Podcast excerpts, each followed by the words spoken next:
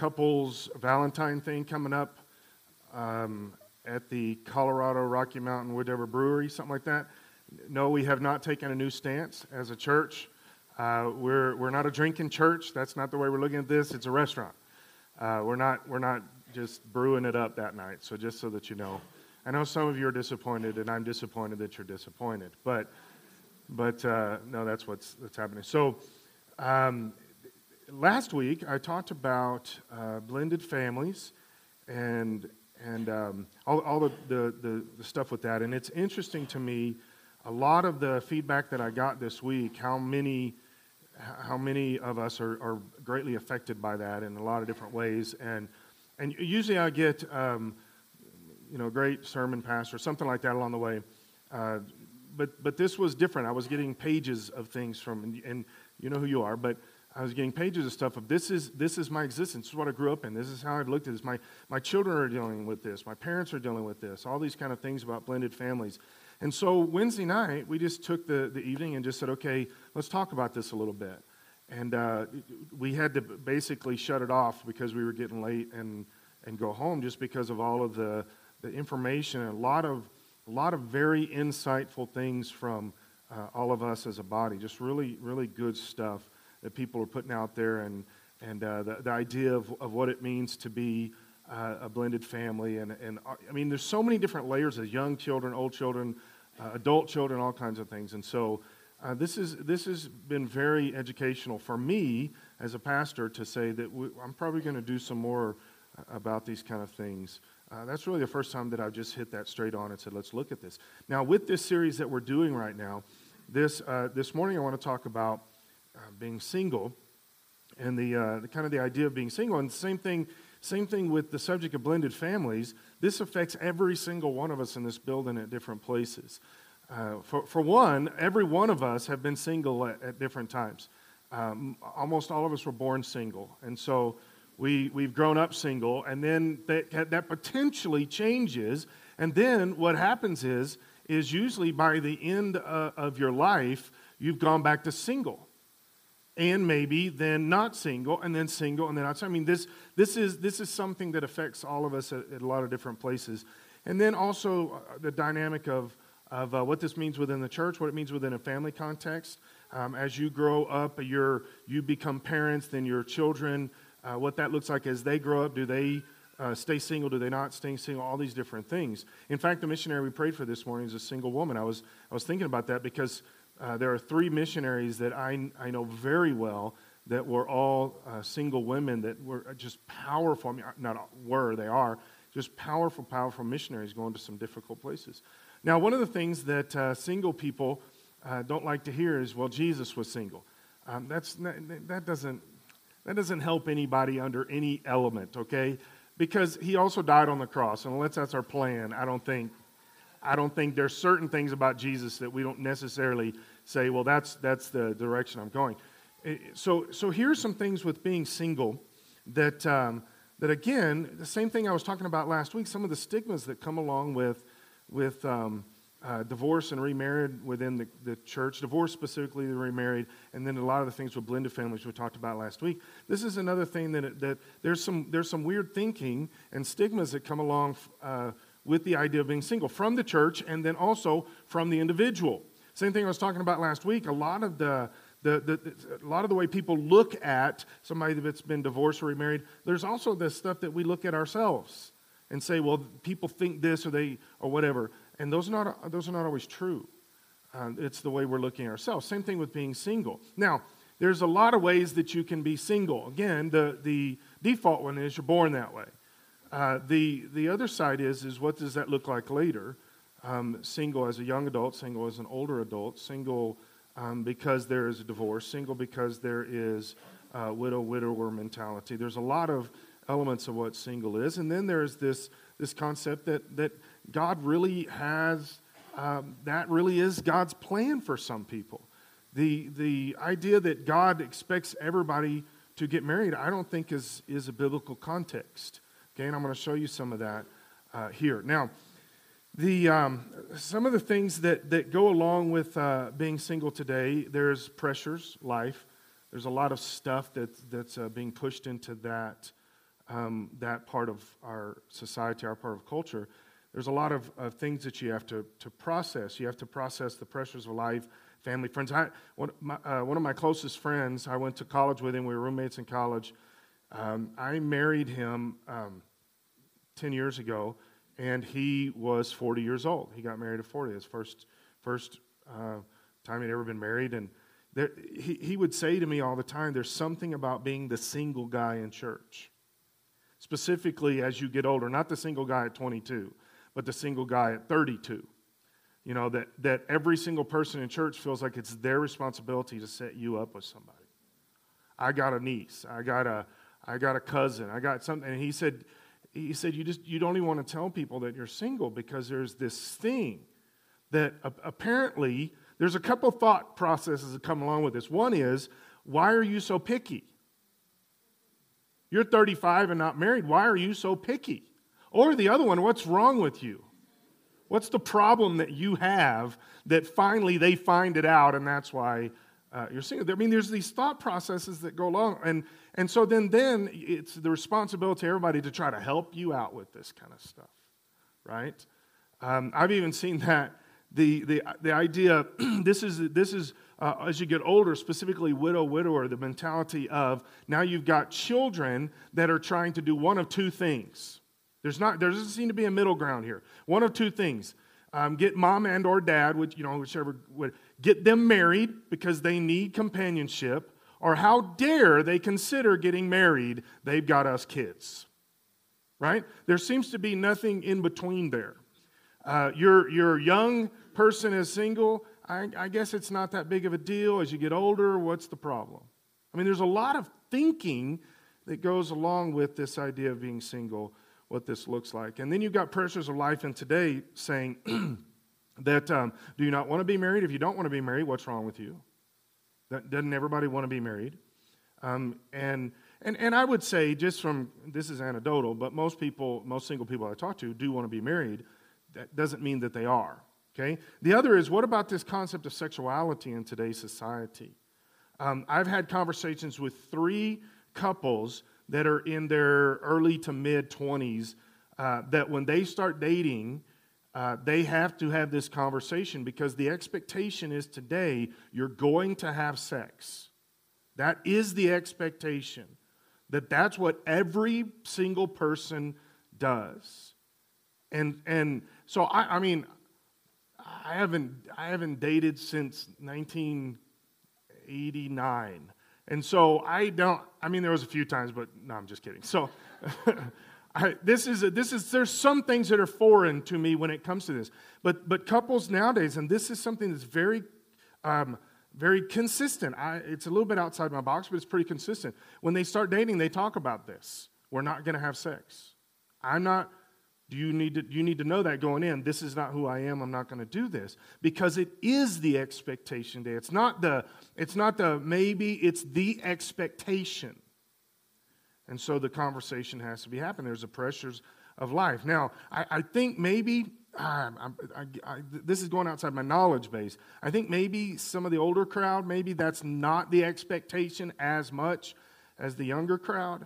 But this is something else to throw in there uh, with, with the idea of, of you've been married before, now you're not, and now you're dating, I would say that it would be much more challenging because there, that was part of your existence. It was part of your world.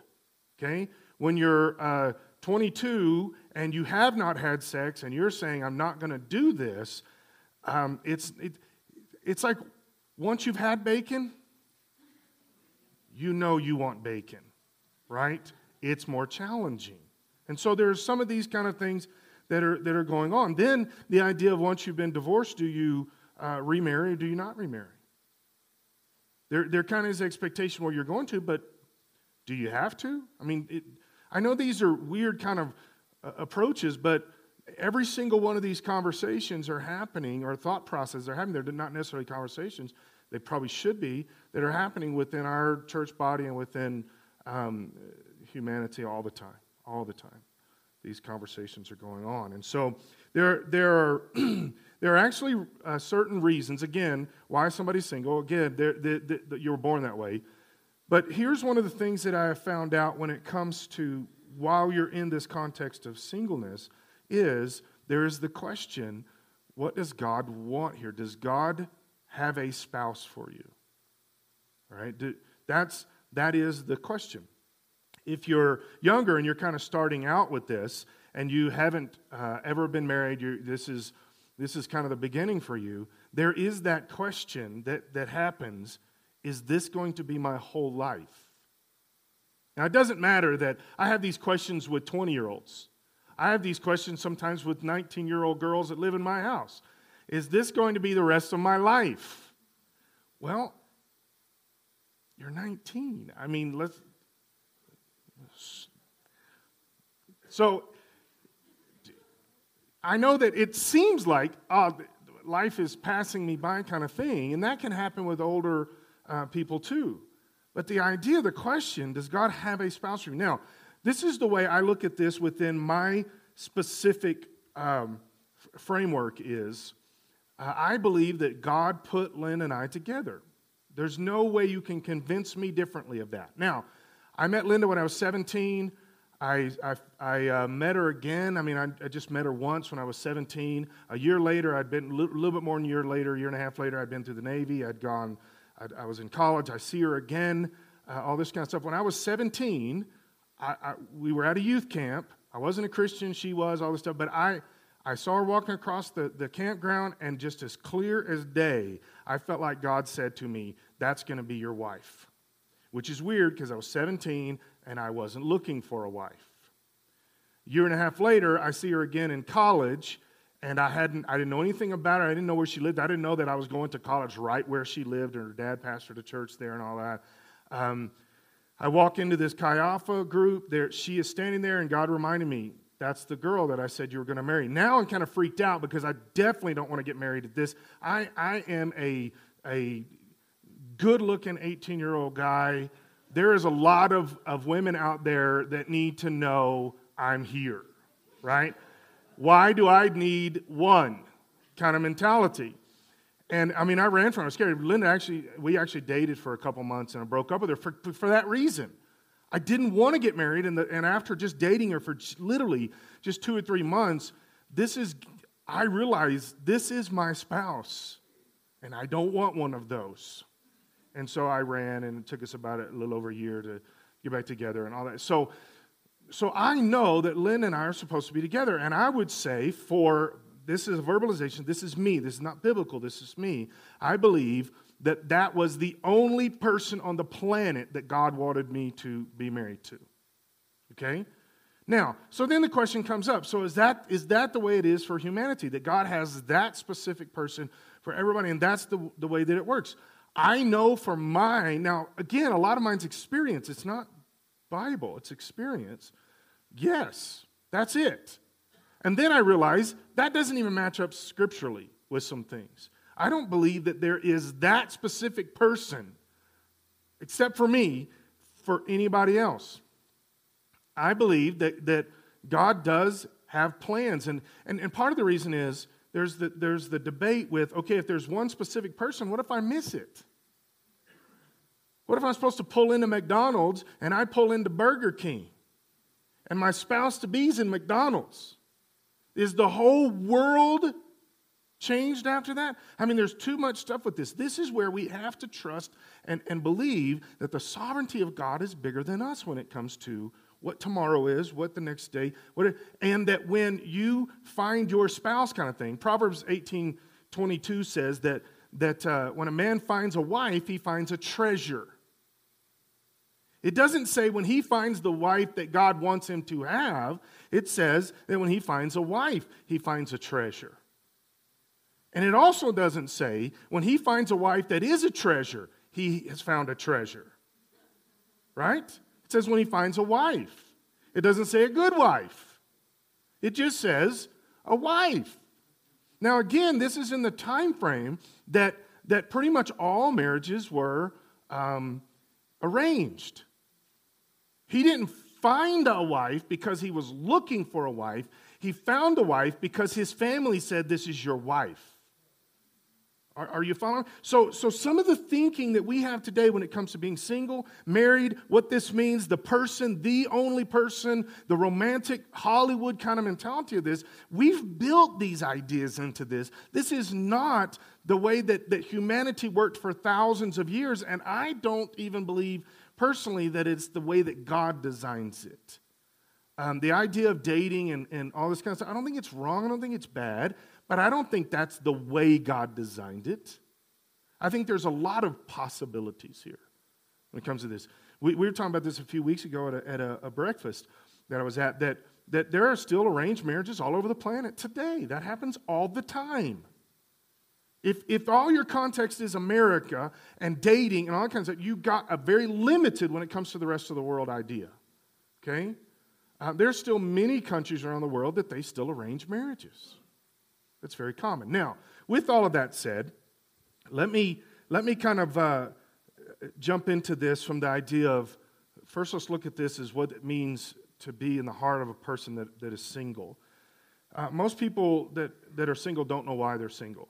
Now, again, you know why in the big picture. I haven't found somebody, or my somebody left me um, either through divorce or, and this is the same terminology, left me through dying, those kind of things, okay? And so you say, now I know why I'm single, but that's not what I'm saying. The big subject here is they don't know why they are single. The big picture. Not how they got to be single, but they don't know why. What's the why question? Why am I not single? So I wrote some things down um, that they feel like that they have missed it or messed it up. Right? Somewhere they've missed it or messed it up or something uh, along those lines. Uh, why doesn't why doesn't anybody like me? That's one of the common things that I get. In fact, our twenty somethings that that meet every other week, we um, some are married, some are married with kids, some are single, those kind of things, and so we we talk about these kind of things. Why why am I single? and then you got some of them saying, why am I married? but uh, that's not funny. So. So, why? There's a, there's a feeling of loneliness, frustrated, confusion. There can be some uh, frustration at God. God, why am I single? If I'm single, you've got to be, you did this somehow, God, right? There is that element with that. Sometimes that they, um, they feel like that they're different. They're different than everybody else. Everybody else seems to, to be able to uh, be married or be in that relationship, and, and I can't kind of mentality. It doesn't matter whether they've been in relationships or not. It's that moment. It's the moment that you're looking at that, that you're processing this. And then oftentimes there's a third wheel mentality. You, you can't hang, and I'm going to talk about this in just a, a few minutes here, but the idea that there's the married lifestyle and then there's a single, and the single uh, people often feel like they don't fit in with the married people. They can't go and hang out and do things and all that kind of stuff, which, which by the way, um, is not true from the married point of view. Okay? Married people are not saying, oh, can't be around single people. Don't like them. That's not, that's not what they're saying. It's, it, that truly is. There's a lot of realities on both sides in some of these subjects, but that one is not a reality from both sides. Okay? Usually the single people are doing this to themselves, and it's not healthy. All right? I'll, again, I'm going to mention that in a second. Okay? Um, they, they, are, they are not chosen by somebody, which is so that categorizes their singleness and then starts to um, define who they are, and that's not healthy either. You don't, your identity has nothing to do with whether somebody else has chosen you. Your identity is the fact that Jesus Christ already chose you. That's, that's your identity. And we've got to keep that in balance because that gets into our, to the head and everything else. So, the very first thing here is marriage does not make life easier. Right? Uh, this is something that that seems to be the consistent conversation that I have with single people is if I could just get married, then, and then whatever, life happens or, or happiness happens or all this other kind of stuff. Um, I have had a handful, I'm saying in 27 years, I have had a handful of single counseling times where people are trying to figure out themselves what. I have lots and lots of married counseling times, right? Because why? Marriage is difficult. And just saying as a single person, if I can get married, everything is good, doesn't, it's not reality. Marriage does not make uh, life any easier. And here's the reality you don't have to be married or you don't have to be single. I don't necessarily think that God has a criteria for you here. And Paul talks about this. Let me, let me show you some things. In Philippians chapter 4, verse 10, he says, How I praise the Lord that you are concerned about me again. I know that you've always been concerned about me, but you didn't have to have the chance to help me. Um, you didn't have the chance to help me. Now, not that I was ever in need, for I have learned how to be content with whatever I have. I know how to live on almost nothing or with everything. I have learned the secret of, live, of living in every situation, whether it was with a full stomach or empty, with plenty or with little. For I can do everything through Christ who gives me strength. Even so, you have done well to share with me in this present difficulty. It's interesting, now we're going to look at some more scripture. He talks specifically about marriage, but it's interesting to me that Paul is making a conscious decision to be content with wherever he is. I personally don't believe that Paul did not want to be married. I believe that Paul felt like that's what God was doing with him. And this is one of the categories, although he doesn't specifically spell it out in this particular scripture. He is saying contentment is a mindset, it's an emotional uh, choice that we make, and it's a spiritual direction. I am going to be content in all things. And this comes to the idea of, and, and by the way, this is as strongly said to married people as it is to single people. I, I have learned to be content in my relationship status. There, there are, for, for single people, this is surprising to you maybe, but there are many married people that are extremely discontented in their marriage. And that's not healthy. It's not what God has designed for them. Uh, the same thing with single. There are single people that are extremely discontented in their singlehoodness. And that's not healthy for them. To learn to say, God, you are in charge of everything, and I'm going to be in the middle of you. That's my priority. I want to be in the middle of you and help me to be content in this. Help me not to be um, racking my brain as to why or whatever the case is. And God, help me, help me to take what comes along, be open, be ready for what you're doing, but help me to be content right here. And you understand this applies to our workplace, our, our, our uh, any kind of relationships, friendships, any kind of things. Learn to be content.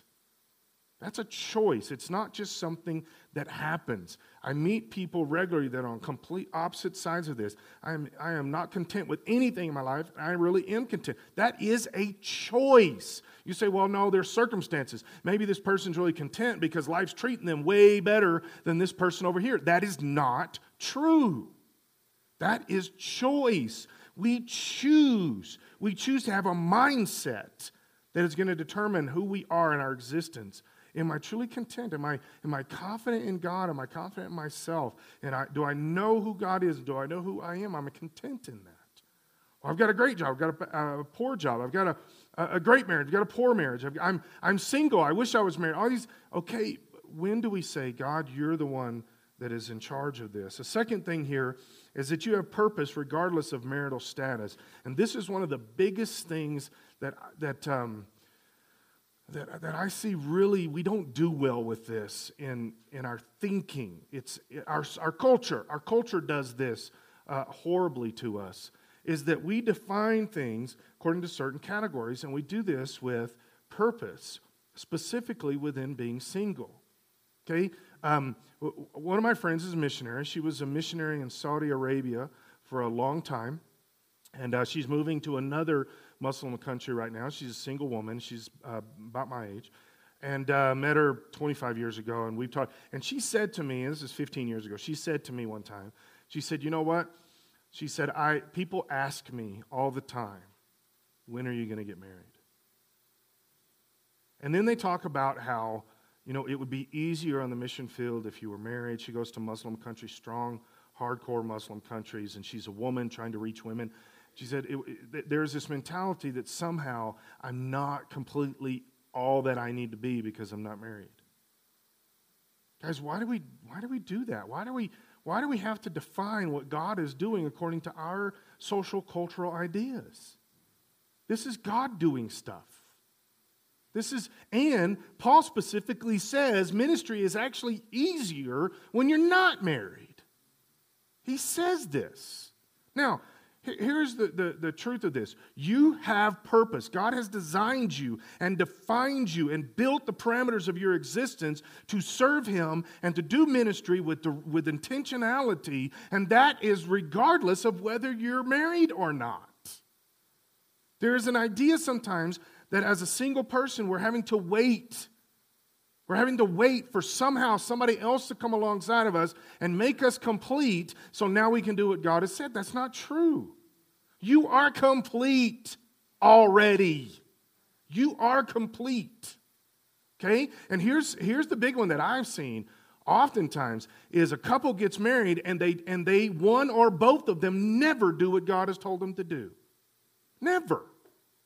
I, I see this constantly. I see this even in our church on a regular basis, where you know God has called you to do stuff, but you're not doing it because it's easier just to kind of go along with the marriage and the, the family and all the different dynamics of society and life today. I'm just going to float along.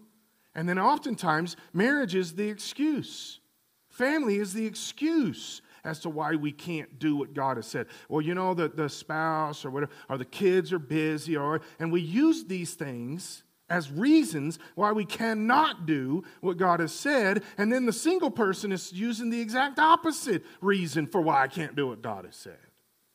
You are called by God, you're created by God, you're designed by God to do ministry, and your, your, your relationship status should not change that.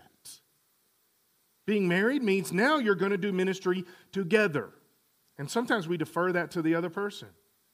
Well, you know, they're kind of more of the ministry person. What? So God created them to minister and created you to do what? Be a, a wart? Alongside on their leg or something? I mean, what are you designed to be? We're all designed to be ministers. We're all designed to go after God, pursue God, and carry people with us in this thing. The, the way a marriage is supposed to work is you're supposed to do this together to to benefit each other. And that doesn't always happen. If you're single, you're saying, Well, I can't do it without that person. It's not true. You can. God has designed you to do ministry. So pursue God because He has designed you for this, regardless of relationship status. In 1 Corinthians 7, verse 7, it says, But I wish everyone were single just as I am. I, I, I, that is that is a sentence that many single people do not like. I never, I never paid attention to it until I started having conversations about this. And, and not recently, it's been years now, but where they say they read that and they're like, What? I'm single and I'm trying not to be, and Paul's trying to get me to stay single. Right? But, but, what, but he's, he's talking about a bigger subject. Let's unpack this a little bit. I wish everyone were single just as I am. But God gives some the gift of marriage, and it truly is a gift and to others the gift of singleness, and that truly is a gift too. Okay? And, and again, single people just assume, well, that's horrible. I don't like this gift. Okay, but there's married people that are saying the same thing. And again, it all comes back to your mindset. Are you going to be content with what God has given you and run with that? Okay?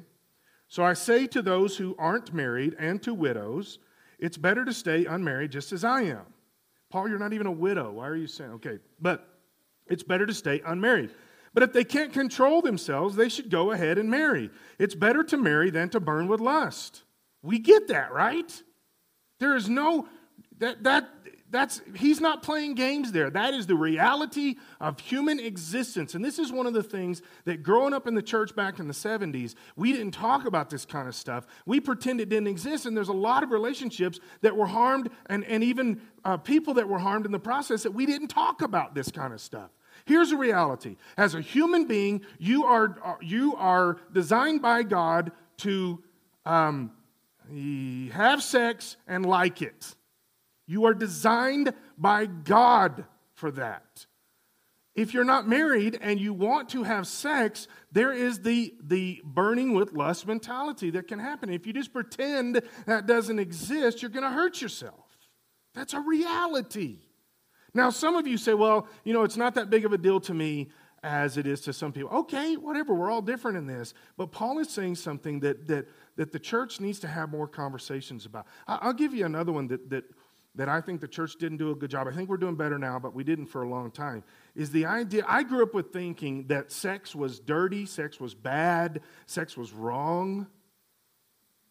And then I guess once you get married, you have it, but nobody ever talks about it. And maybe you just only have it three or four times. Depends on how many kids you have. I mean, that's, that's literally the idea that I grew up with. And I, I had to work through that. I have counseled many people over the years that went into marriage being told all their life that sex was a horrible thing. And now they're married and they don't know what to do because it's still a horrible thing. It's wrong. It's dirty.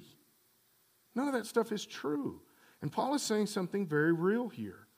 Sex is reality, and marriage is the confines which you're supposed to have it. You're not supposed to have sex outside of marriage. You're not. Okay? And so the way that you deal with that, now there's a lot of other reasons for marriage, but the way you deal with that is you get married. Okay? So then what about the single people? What about the widows and the widowers? What about they're single now? So are they single now or are, are still single? What do they do about this? The reality is the same within marriage or without marriage. You have no sex outside of marriage. You say, well, people inside marriage, they're married, they can have sex, not outside their marriage. That's still a law. That's called adultery, and you're not allowed to do that. Okay, so here's the reality. What do we do about this? Paul says this is one option just get married. It's better than burning with lust. okay? That seems pretty simple. So, verse 32, let's go down farther. Now let's look at the bigger picture of what he's talking about within, and I'm going to get back to the sexuality thing today and then in a few weeks. We're going to talk about that too. But uh, verse 32, I want you to be free from the concerns of this life. Do you understand? I'm, I jumped all the way down to tag that into the burning with lust mentality. That is a concern of life. And Paul is saying, I want you to be free from the concerns of life. Because why? There's a bigger picture. God's designed you for something, and it's ministry first. Serving Him first. Surrendering yourself to Him first. This is one of the things that, that single or married, we don't process this. Dating, this comes an issue, all kinds of stuff, is you're supposed to pursue God more than anything else in your life. Married people, let me help you with this. You're supposed to love God more than your spouse. You're supposed to love God more than your kids. You're supposed to love God more than anything. So, why does that have to do with singleness? Because sometimes we think once I get married that uh, all those things are fixed. No, it's, it's Paul is about to tell us, and he's saying it's easier to pursue God when you're single because you don't have all that stuff which lets me know that once you get married, it's easy to pursue something else like your spouse or your kids more than God. And that's what causes us problems in our family lives. This is what causes problems in our society, is that we lose sight of this. And so he says, I want you to be free from all, from all this stuff. An unmarried man, woman, can spend his time doing the Lord's work and thinking how to please the Lord. But a married man has to think about his earthly responsibilities and how to please his wife. Did you know that that's part of the issue of being married? That you have to try to figure out how to please your wife? That's a, that takes time and energy, does it not? We act like, well, once you get married, it's all going to work out. It's all going to be perfect. I, I, have these conversations with single people regularly. Well, when, when I get married, and then they get an idea of what that is. It's not. Whatever you think it is, it's not. And here's something we talked about a little bit last week, and we talked a lot about Wednesday night, is even the widows and widowers, when they are when they're ready to get remarried, there's an idea, well, we're going to put it all back together, but they do this, um, I mean, they're saying the context of life, but life back together, they do life again. But here's the reality the marriage you had before is not the same as the marriage you're about to have. The marriage you had before was different. We talked about this with parenting. Parenting before you get divorced, remarried, widow, widow, and now you got grandkids, mixing it. I mean, we talked about every kind of blended family you can imagine. But here's something that we don't think about is that the, the, the relationship you're going into now is different than any other one that you've ever had.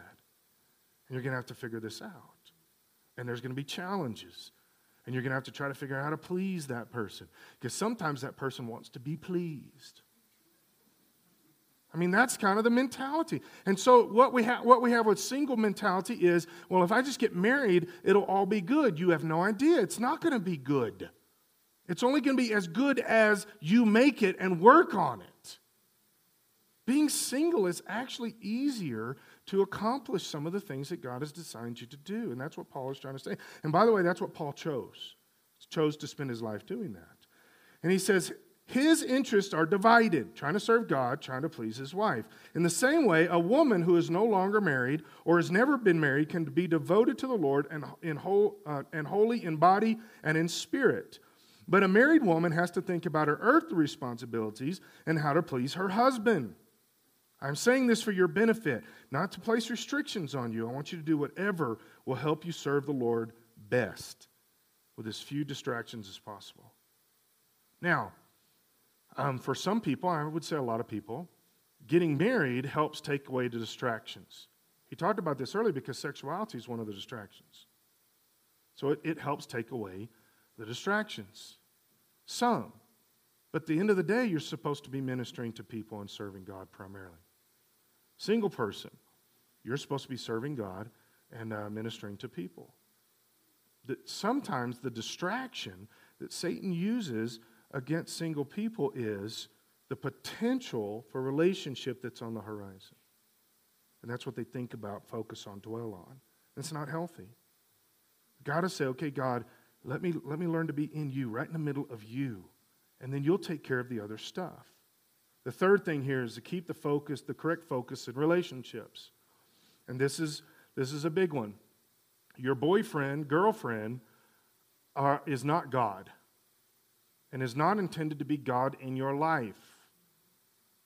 Okay, same thing, same thing with a married couple. Your spouse is not God. They're not supposed to be God in your life. Sometimes married couples, one of the person in the in the relationship just kind of floats along spiritually and lets the other person do all of the spiritualizing. It's not healthy. They're the, they're the contact with God. And I've heard this a hundred different ways, but this is kind of the basic idea. Well, you know, my spouse, husband and or wife, my spouse, they're really the one that gets in with God. They're really, you know, they really did. Why would you define it that way? What you're saying basically is, but I don't. They're the, they're the God person, and I'm not. That's not okay. We're supposed to pursue God in marriage, outside of marriage. We, I, I see the same thing in dating relationships where, okay, now I've got this, this uh, boyfriend, girlfriend, now dating this person, and now that's the, the focus of our existence. And even the spirituality of this. Well, you know, they're kind of that person. That's, that's who they are. Or everything is about them, even in going to church, in uh, praying, and all these other things. It's about that person. When is it about God? We've got to keep the balance healthy here. Your, your, um, the focus has to be kept in balance. You know, I, I, the first time I ever saw this years ago, and I've seen this many times since then. This was the early '90s, and I had I had some kids in the youth group. These guys are all they're all in the 40s now. Um, they, I was their youth pastor. One, two brothers. Their dad was not really a Christian, maybe, but borderline at best. And, um, and, and their mother was serving God, serving God, serving God. And she would pray. She would pray constantly for her husband. The boys would request prayer for the husband, for dad, and uh, want to get saved, want to get saved. And then finally, one time, dad gets saved. And he actually starts coming to the youth group and starts being as a great guitarist and he would come and help with worship with my youth group and he became a leader in the church and all this kind of stuff and mom fell off and stopped going to church. I didn't understand that. I did you begged god to save him the reason is because she felt like she was carrying it all and once he got saved she didn't have to try so hard and she quit. What? You're serving god for you you're serving God for you. And by the way, I've seen that many times over the years. Finally, they get saved, the person you're praying for, the spouse, or whatever, and so you quit trying because you got your goal done. My father in law said this one time. He, he, this obviously, he dated a girl years ago before he got married. He dated a girl, he was, he was um, Bible college, I think, at the time. He dated this girl. And I heard him say this. I don't know who this woman was, but they were talking about it. And um, He said, I dated so and so for a while. She was a Christian and I wasn't. He said, Then I got saved and she broke up with me. And then he said, She wanted me to get saved, but not that saved. right? These, these things happen in relationships. Well, yeah, I'm a Christian and I want my boyfriend or my girlfriend to be a Christian, and then they get saved, they fall in love with Jesus. You're like, wait a second, what happened to me? I thought I was first place. No, God's supposed to be first place in your life, and God's supposed to be first place in their life. And you, and you put God first, and then the relationship works the way that it's supposed to. It's weird how we do these kind of things. Now, here's, here's one of the things when it keeps correct relationships, the focus of relationships. Uh, single people, you need married people in your life. You need married relationships. And uh, married people, you need single people in your life. You need these things. Uh, there's a balance that comes with that, that, that we understand uh, life better and more rich because we have these different relationships in our life, right? we have to be intentional about these kind of things and really think through this kind of stuff. Uh, what does it mean to have these people in our world, in our life? What are they speaking to us? How does this balance out? Um, another thing about keeping the correct focus in relationships is purity.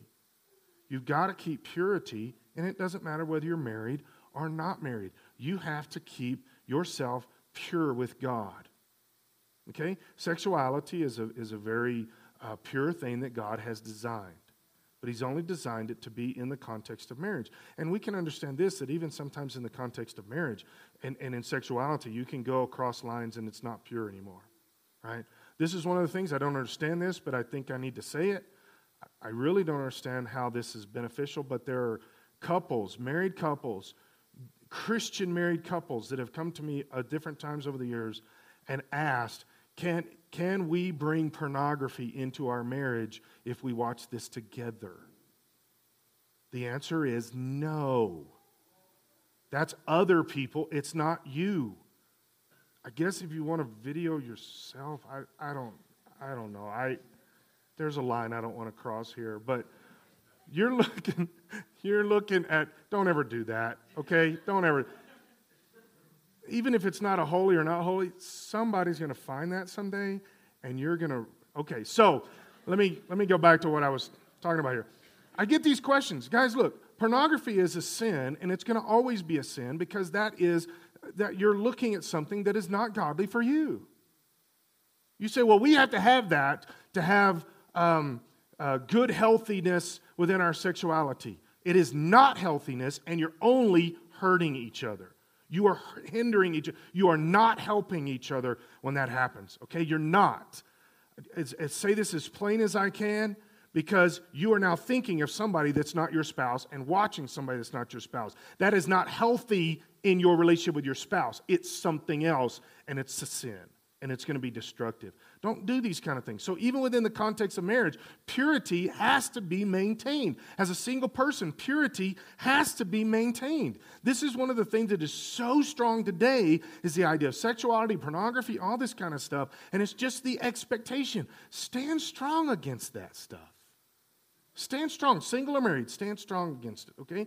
Stand strong. Purity, make sure that you're keeping a healthy balance in your relationships. And here's another one it's for single people breaking up will happen, it's going to happen. And here's the reality you will recover. Sometimes these things seem so final. My life is over. My, my life is over. I, I had a girlfriend when I was a kid. And, and up until I was like 14. And when she broke up with me, it crushed my world. It crushed my world. I, I mean, I, I didn't know what to do for, for months and months and months. I thought my life, I'm 14, I thought my life was over. I'm never going to find somebody else. 14. Here's a weird thing. Years later, Linda and I went to a conference in Phoenix, Arizona, at a church in, in Arizona for pastors. I'm standing there, and this girl walks up with her husband, kids, all this kind of stuff. I locked up. Last time I saw her was 14. I'm 35. I lock up. because I realized that still was in my mind and my spirit, and somehow I didn't process it. I had not let go of it. Linda thought it was the funniest thing ever. Because she walks up, I, I am not uncomfortable around people. I mean, well, I can talk to anybody under any circumstance. She walks up, she says, God, here. I was like, uh, uh. And it's like, what's wrong with you? This, uh, the, uh, she, and I told Linda who she was. She already knew and she, she just looked at me and she just kept smiling and said, You know, this is interesting. Let's talk together. Let's all, should we all go get dinner? because why? These things can get so much in our head that they, they literally can change our thinking, our, our, our heart, our life. Guys, that's not healthy. Breaking up does not mean the world is over. You're going to recover because you're not defined by that. Okay, you're going to recover. Here's another one that I, I, talked about. We talked about this Wednesday night some. Is even the concept of divorce. You will recover. You will. You. you sometimes we think, and, and again, I, I, I said this Sunday. I said it Wednesday. I don't want to. I don't want to miss people misunderstand where I think Scripture stands on this. God hates divorce. He's very clear about that. And part of the reason because it hurts us so deeply and it hurts people, it hurts children, it hurts so many people so deeply. But the Holy Spirit is the peace giver, and He will bring peace into your world. He has the ability to do that. If you, if you, if you recently had a breakup or something, you're going to recover. God's bigger than just that moment. Hebrews chapter 4, verse 14 says, So, so then, since we have such a, so since so then, since we have a great high priest who has entered heaven, Jesus, the Son of God, let us hold firmly to what we believe. The high priest of ours understands our weaknesses, for he faced all the same testings we do, yet he did not sin. So let us come boldly to the throne of our gracious God. There we will receive his mercy, and we will find grace to help us when we need it most. Now, let me specifically talk about this one the concept of sexuality. Jesus Christ was tested sexually. And I have, I have had many people with, uh, argue with me over that over the years. No, he wasn't. He was never tempted sexually. Scripture just said he was tempted in everything, just like us, and just like our weaknesses, he was tempted. There is a mentality in Christianity that Jesus was not truly tempted because as God, you can't be tempted, except that he was also 100% human, and all human can be tempted. Now, don't confuse that with the fact that he sinned. He never crossed the line from temptation into sin. And by the way, temptation is not sin. Just because you're tempted to do something doesn't mean that you've sinned. And I believe I can show you three specific examples, scripture, where I believe very strongly that these were places where Jesus was tempted sexually. One, let me just throw this out because we don't think about this kind of stuff. When Jesus is sitting there in the room and this woman comes up to him and is washing his, hair, his feet with her hair, you're telling me there was no thought process whatsoever of male female? Come on. He is washing his feet with her hair. But that's where he says there's a difference between temptation and giving in, and he didn't give in. He didn't let his mind go that direction, he didn't let his heart go that direction. But he says Jesus was tempted, but here's the deal so let us that are being tempted, that's what the context is here, and, and with our weaknesses and everything else, let us who are being tempted boldly come to the throne of our gracious God. There we will receive his mercy and we will find grace to help us when we need it most. That's when we pursue God, is because we are being tempted. And you pursue God. We are being tempted you pursue God. That's the point of this. In fact, I'll help you out this specifically if it's a relational thing, pursue God out loud. Process that. You're on a date, you're having, you're, and, and you're being tempted sexually, pursue God out loud at that moment, and at the very least, Satan and that person will leave you alone because they think you're crazy now. So, Go, go before God, boldly go before God and say, God, I'm pursuing you at this moment. The fourth thing is pursue and trust God. And as I said last week, with blended families, this is the same concept in singleness is you got to pursue God above everything. God has to be the beginning and the end of everything. He has to be the foundation of everything.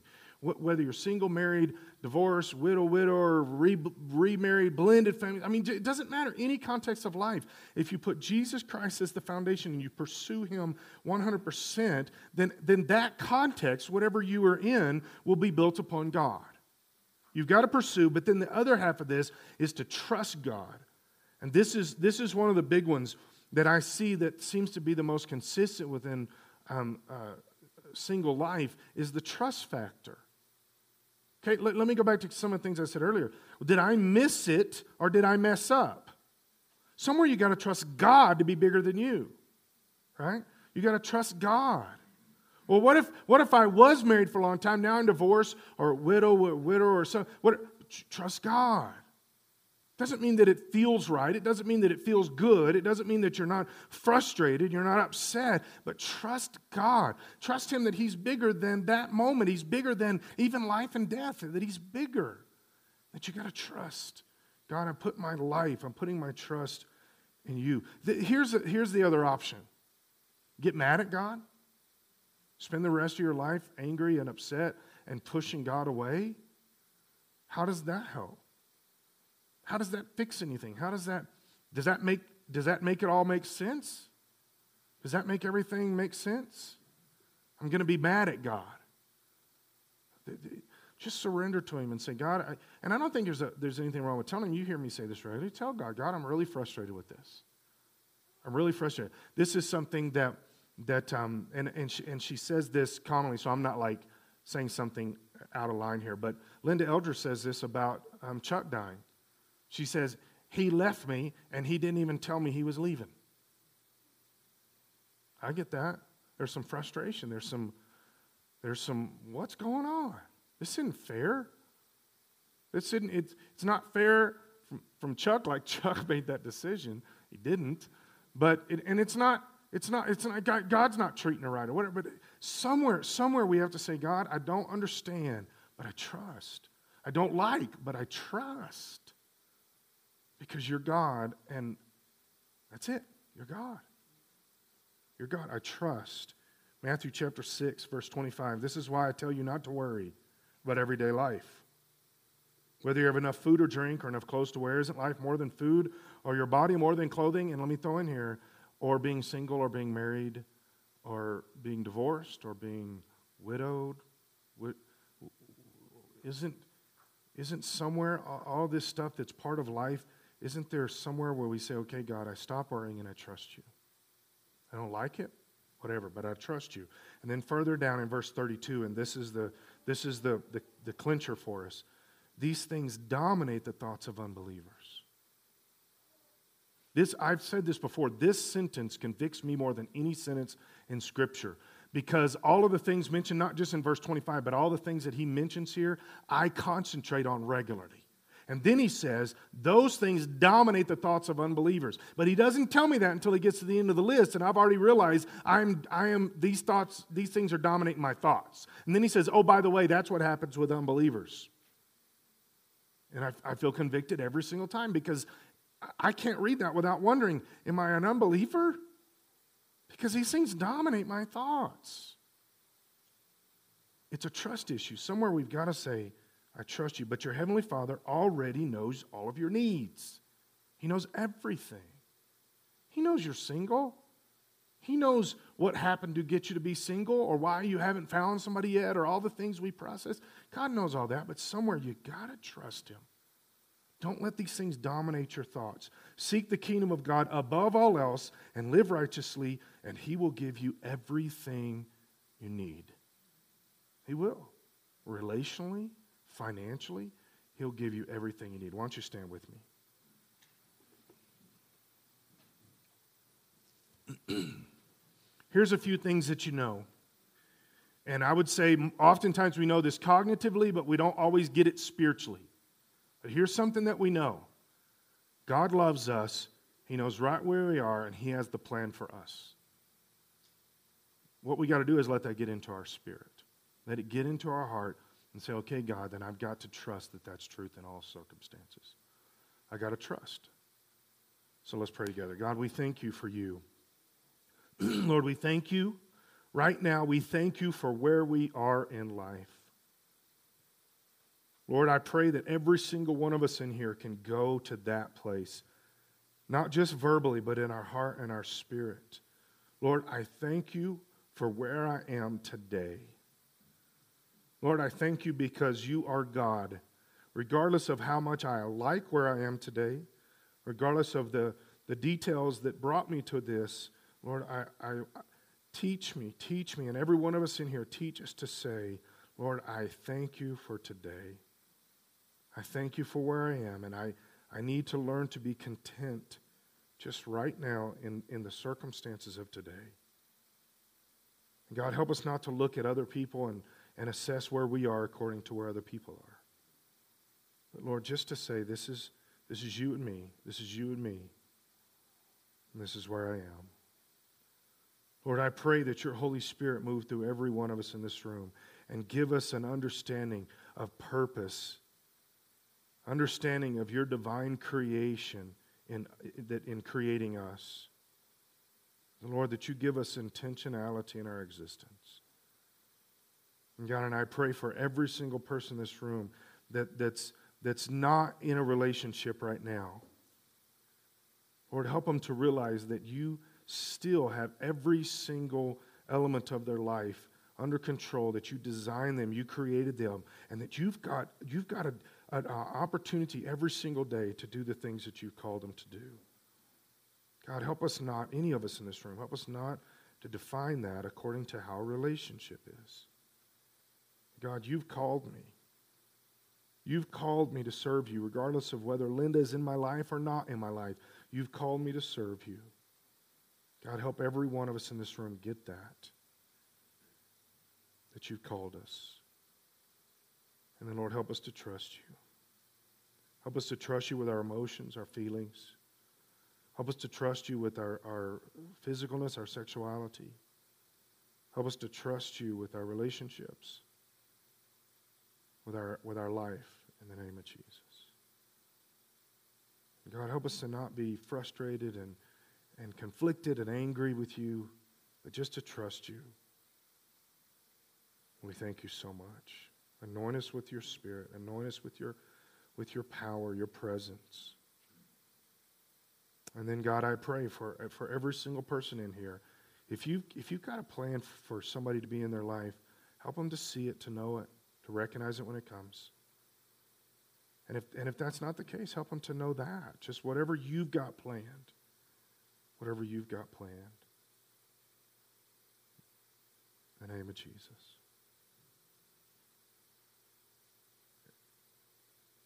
Jesus' name, amen. Now, I want to I want to leave you with this. The same concept as if this was a, a, a, thing about marriage, I would say you need to be praying for your marriage this week. Uh, same thing with, with being single. Pray about that. Talk to God about it. Don't, don't pretend like it doesn't exist or it's something that you're just waiting to get through this stage to get to the next. Talk to God about this stuff. God, what are you saying to me? What are you doing? What do you want to What do you want to do here? And, and God will listen, He will answer, He'll help you with this. It's reality. But you got to go there, okay? Before noon tomorrow, God's going to give you the chance to let somebody know Jesus loves them. Do the best you can. Tell somebody about Jesus. God will honor that in your life. It's a guarantee. So shake somebody's hand. Single person, ask a married couple to lunch. Married family, ask a single person to lunch. And we will see you Wednesday night. Have a great rest of your day.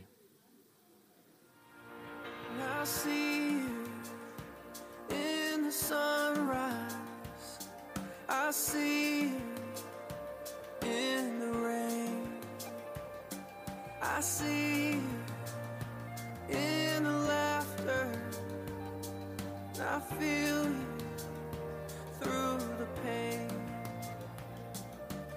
Everything that you have made is beautiful. Oh my God, I can't believe my eyes. But in all of this, to think that you would think of me makes my heart come alive. Your love is like a mighty fire deep inside my bones. I feel like I could climb a thousand mountains all at once. And I never have to wonder if somebody cares for me. I love the maker, and the maker loves me.